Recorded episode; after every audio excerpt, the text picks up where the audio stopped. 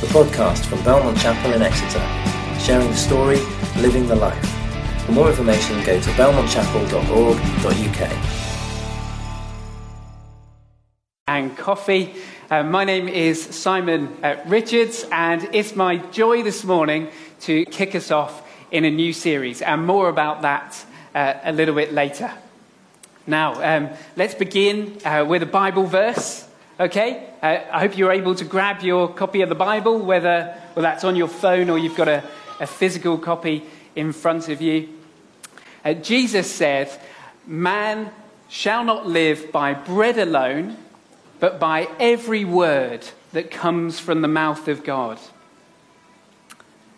Whether in public or in private, whether in culture, or here in church, whether at work or in worship, if you follow Jesus today, then these words are going to set the agenda for the whole of our lives.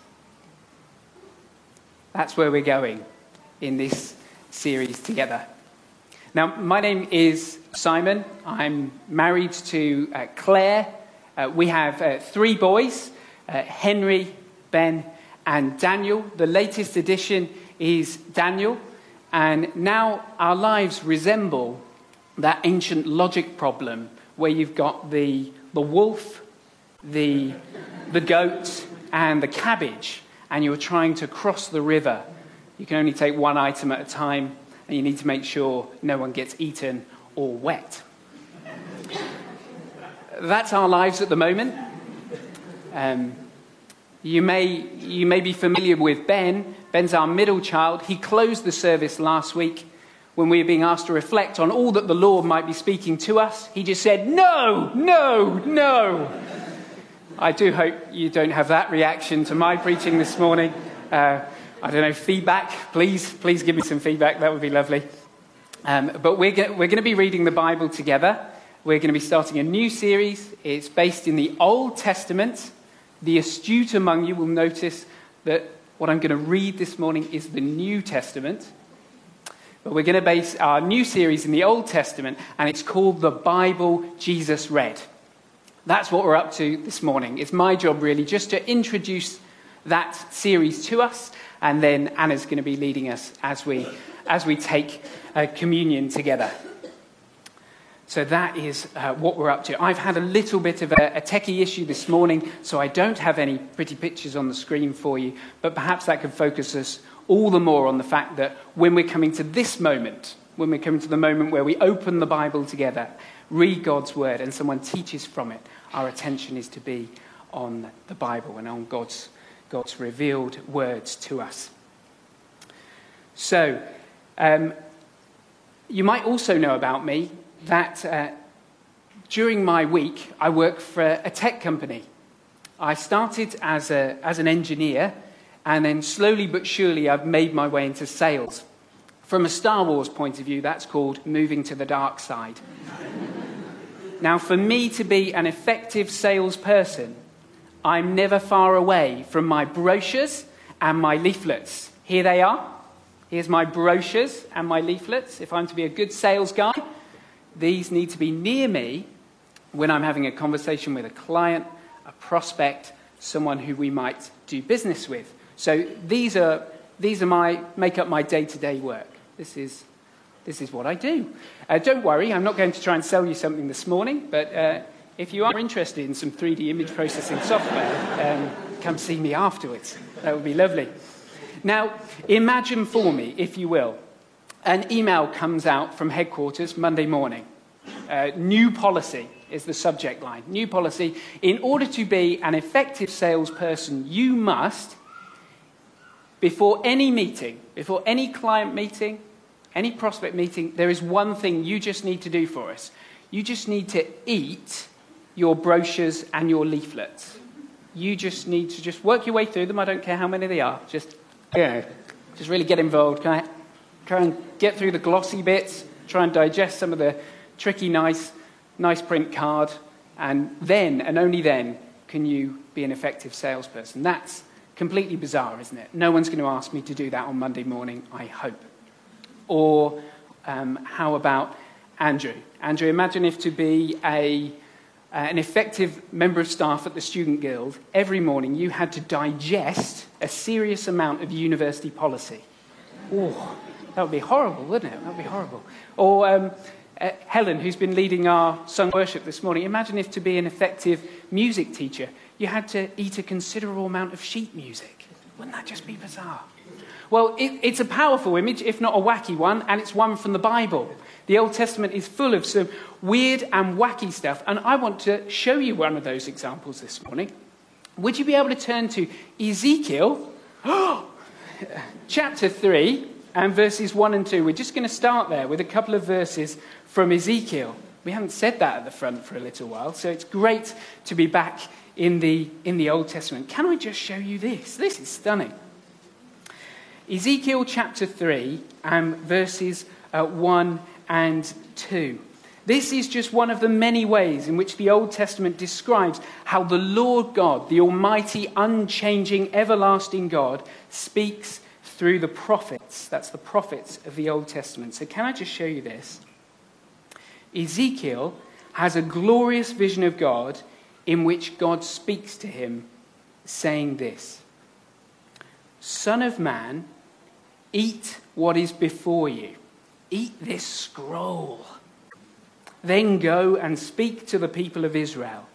So I opened my mouth, and he gave me the scroll to eat. Pretty weird, eh? Pretty strange. Ezekiel's vision conveys, I hope you can see it there. He's, he's receiving this scroll from God He's eating it down, he's digesting it, absorbing it, it's becoming part of Ezekiel, and then he's to go and to speak to the people of Israel. Ezekiel's vision conveys that the words that he's going to speak, he's a prophet. That's his job. That's day one of prophet school. The, the, the words that he's going to speak aren't going to be his own words, but God's words. Ezekiel doesn't have to make it up. He's assured that what he's been given is God's message but what's amazing is that, as well as being God's message, this is still Ezekiel, isn't it? In, in name, in voice, in personality, the truth from the Almighty, everlasting, unchanging God is coming through, uh, changeable, uh, perhaps temperamental. We know certainly he's detailed, but coming through this unique individual. Truth coming through personality. It's stunning, isn't it? It's going to be Ezekiel in name, voice, and personality, yet at one and the same time, God's message. Now, that's it for Ezekiel. I, I didn't have the stomach to take us any further, actually. Uh, but, but um, we believe a similar dynamic is at work through the whole of Scripture. So we've just spent a year, haven't we, in John's Gospel. We've been reading words that John wrote, but yet at the very same time, we believe those are words from God, that it's a message from God. Likewise, when we're in the Old Testament, we might be reading words that have been penned by or said by uh, Isaiah, Jeremiah, Ezekiel. But at root, we believe that same dynamic is at work, that those words are God's words. As our Anglican brothers would say, brothers and sisters would say, this is the word of the Lord. I knew it. I knew it. I got you. Fantastic. Um, and so we believe that same dynamic is at work. We believe that God not simply, though, has spoken um, through the prophets, through the scriptures in the past, but as Andrew has really, really helpfully brought us uh, this morning with, with all the kids in with us as well, that God speaks today. And it's just, if you're here every week, and if you're doing this bit, every week, you get to a point where someone's, you know, someone's going to open the Bible and there's going to be a talk. It's easy to let just the stunning nature of that just become all too familiar, to let it wash over you. The word of the Lord, the word of God, it can become jargon. It can become just Christian stuff. But we are meaning that this is God's voice, God's speech. What the Bible says, God says, to put it so very, very simply. Well, this book's going to, we hope and we pray, set the agenda for uh, our lives as individual followers of Jesus, but also for our life as a church together. When we're not doing it, we should be very, very open to correction from it. Already this morning, we've listened to, prayed to, and sung words from this book. And not only that, we have a moment like this one where someone ordinarily teaches uh, from it. So here's got what we've got planned for the uh, term ahead. Allow me to map it out for you over the next uh, seven Sundays. We're going to be taking a journey through the Old Testament, and we want to focus on some of the key themes, characters, aspects of the Old Testament. And we're going to do that through seven sentences. They are going to be about creation, Abraham, Exodus, David, the prophets, gospel, and psalms. That's what's coming up over this autumn term. But we've set, folks, the unique challenge of making sure that as we do that, as we go through the Old Testament, we want to see how this book was read by, absorbed by the Lord Jesus. Because you might be sit- sitting here this morning and you might go, okay, it's coming across, you like the Bible. You know, I hope that is coming across uh, awfully clear. But we do have to be really clear as well. This is a book. It's just a book. Just a book. Um, we, we worship a person, not a book. This is to lead us to the person of the Lord Jesus Christ, who we are here to worship this morning. Just in case we needed to say it and to clarify it, we're getting so excited about this because this is leading us to God in Christ. In fact, saying that is to turn right to the back of your Bible. We're not going to do that now, but you're not going to find a Bible in the vision of the new heavens and the new earth. By that point, it's gone. It was temporary, it was just for a little bit. Because by that point, our relationship with the Almighty is going to be so intimate, so close, that it makes the, even the scriptures at that point no longer necessary. It sounds like a, a mad thing to say, doesn't it? No Bible is referred to in the, in the Bible's apocalyptic vision of the new creation because the dwelling of the Father and the Son with renewed humanity will be sufficiently intimate presumably to make Scripture unnecessary for life in relationship with God. The incredibly bearded and intelligent Reformed theologian Herman Bavinck says that Scripture, like all revelation, is a passing act. So we're to use this book to make our way towards worshipping the Lord Jesus. Well, let's uh, read together because we haven't done that just yet. I want us to read from the New Testament and I would love you to turn to Matthew chapter 4 and verses 1 to 11. I won't have the words up on the screen this morning, so find that whichever way you can. Matthew chapter 4 and verses 1 to 11. I have that on page 915 of the Church Bible. Matthew chapter 4, and I'm going to read from verse 1 to 11.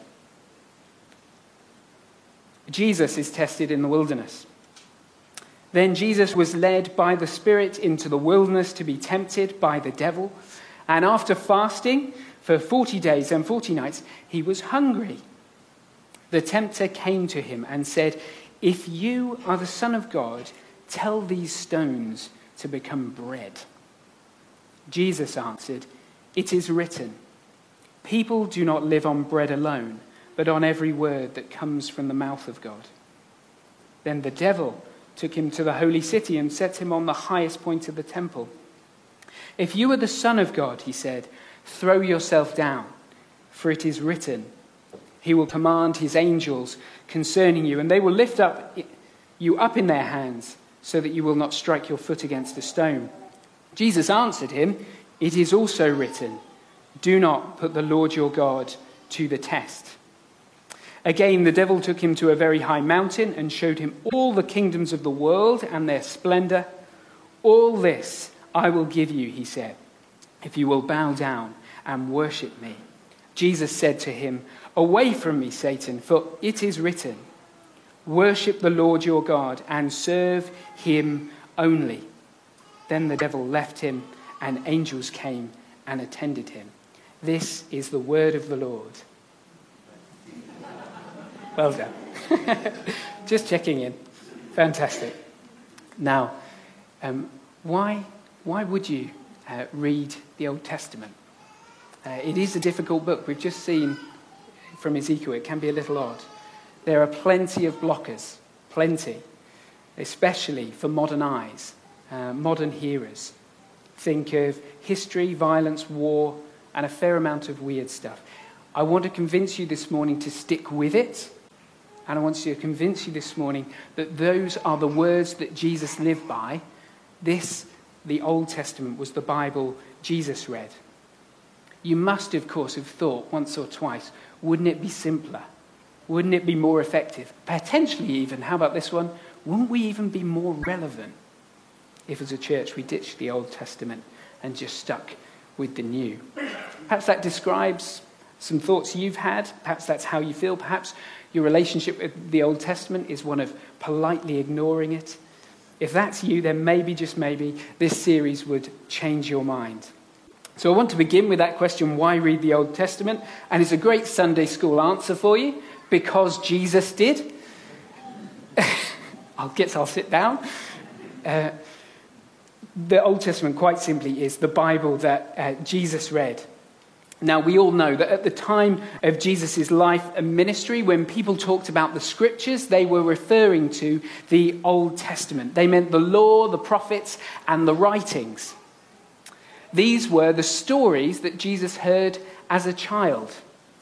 These were the songs that Jesus sang. With that same affection that you might remember kids' TV, so Jesus remembers the Old Testament from his childhood.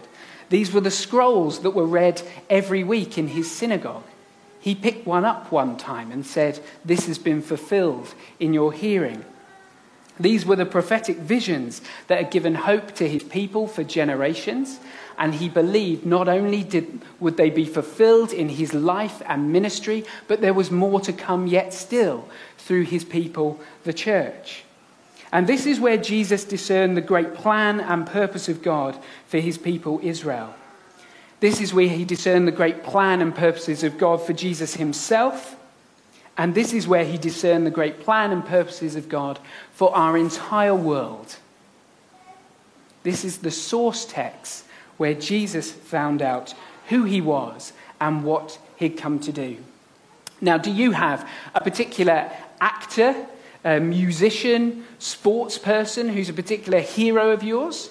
I, I imagine you probably do. Just have a think who that person might be. You've got someone you admire. If, if you've got any biographies at home, have a think who's on that shelf. Now, if there's a character out there that you admire, that you want to know better, how do you find out more about them? You begin to look at their influences, what shaped them, what's formed them, what's made them who they are. We have a program for that. It's Radio 4's Desert Island Discs. That's effectively what it is. We've taken an interest in a person and we want to find out about their values, their influences. They do it through song, literature, and objects, predominantly music. But it's innate to us. If we're interested in a person, we are going to want to find out about their influences, their background.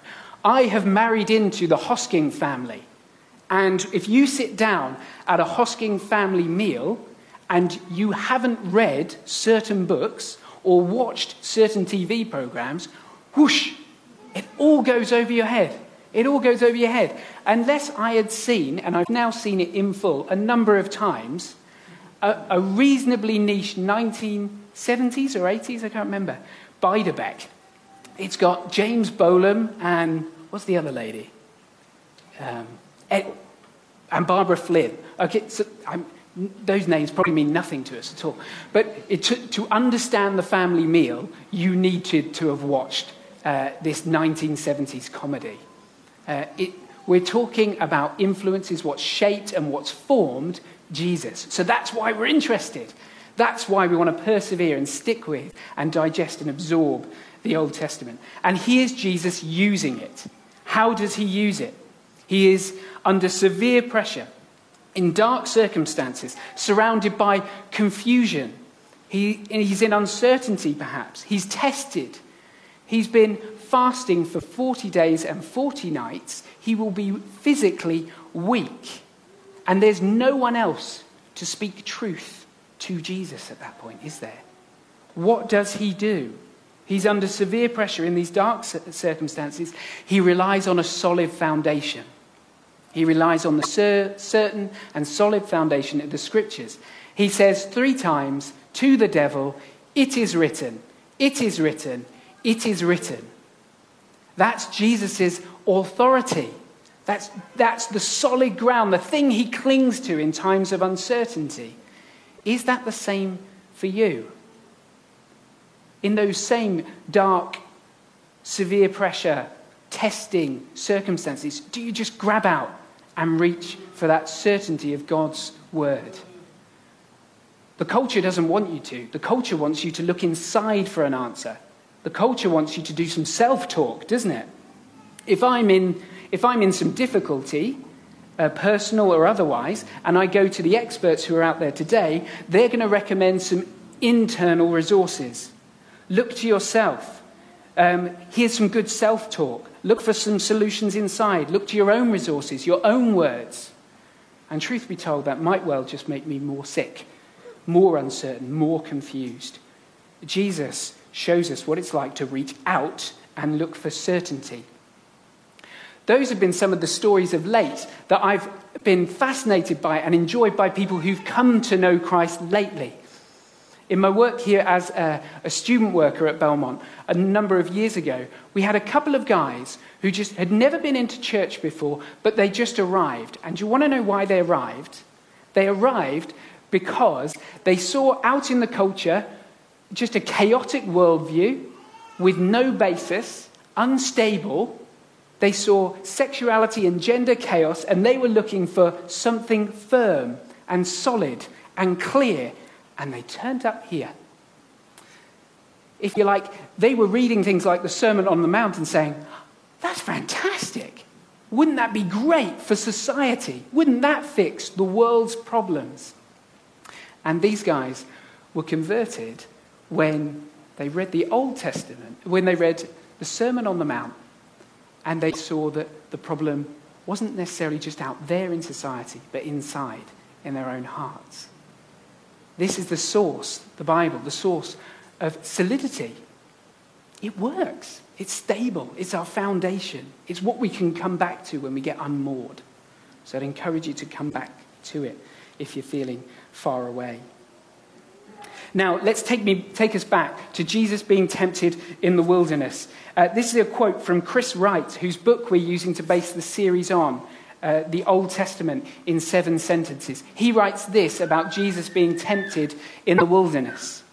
He says, When the time came for Jesus to begin his public ministry, he went off into the wilderness alone for 40 days, and he wrestled with the immense task of what lay ahead of him. Chris Wright asked this question What's Jesus doing for 40 days? Well, when Satan tempted him to take a different course from the one he knew he must take in obedience to his Father, he answered three times with quotations from Scripture. All three of those scriptural quotations, they come from a, a small section of the Bible, a couple of chapters.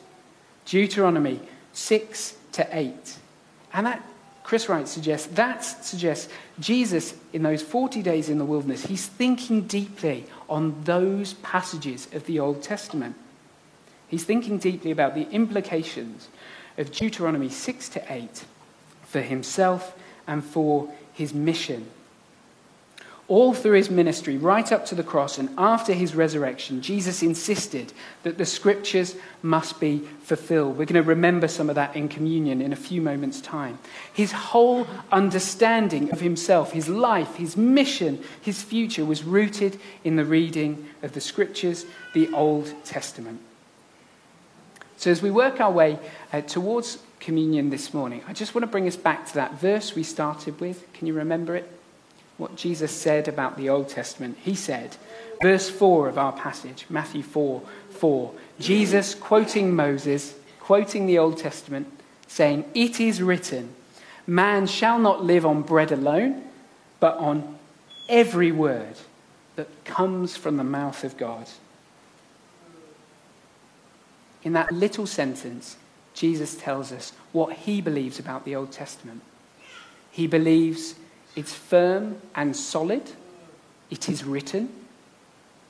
He believes God has spoken in the past. He believes God's word is timeless. But not just that.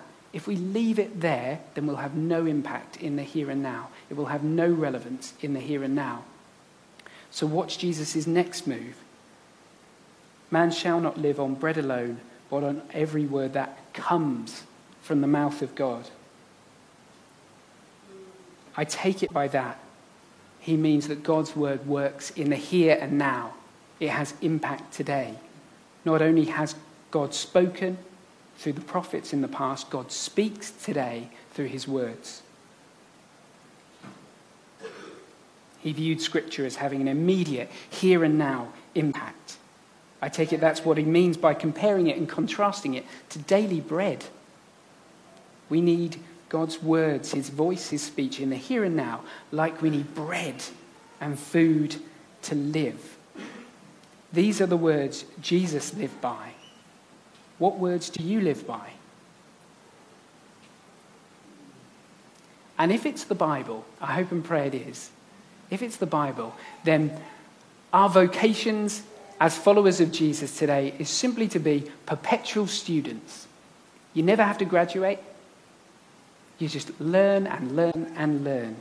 We're to be lifelong learners, digesting, taking in, the living words of God. Let me close up here with an example of a lifelong learner. And that's, this is going to have impact for us, especially, I think it's, this is true, to be lifelong learners. As followers of Jesus, this is especially true if you're leading others, if you're opening up the word in, in home groups, in ministry areas, small, big settings, whatever they may be. If you find yourself teaching others, this is especially important. We're to be lifelong learners those who, as C.H. Spurgeon put it memorably, those who have ceased to learn have ceased to teach. So here's a, a little example as we come, come to the table, and this is the Apostle Paul. I don't know what your impression is of, or, or what kind of godly older man or godly older lady you would like to be. I often ask that in a, in a mentoring setting to uh, ordinarily to younger guys. We we dream and we imagine what kind of godly old man could the Lord be calling me to be? Well, here's the, here's the Apostle Paul, our, our great example of a lifelong learner. In his letter to Timothy, he writes that all scriptures God breathed. He then tells Timothy, I charge you uh, in the presence of God, preach the word. And then do you know what he says to Timothy? Next time you come, please bring the cloak that I left and please bring my scrolls and especially the parchments.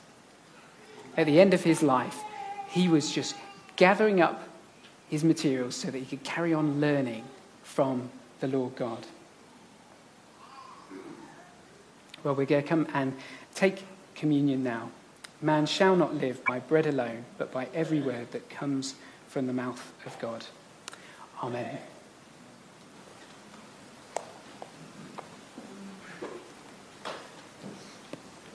Good morning, everyone. Um, it's great to see you. Um, it's great to be um, entering into a time of communion with you. Um, and yeah, I'm I'm just going to echo the verse that uh, Simon just finished with.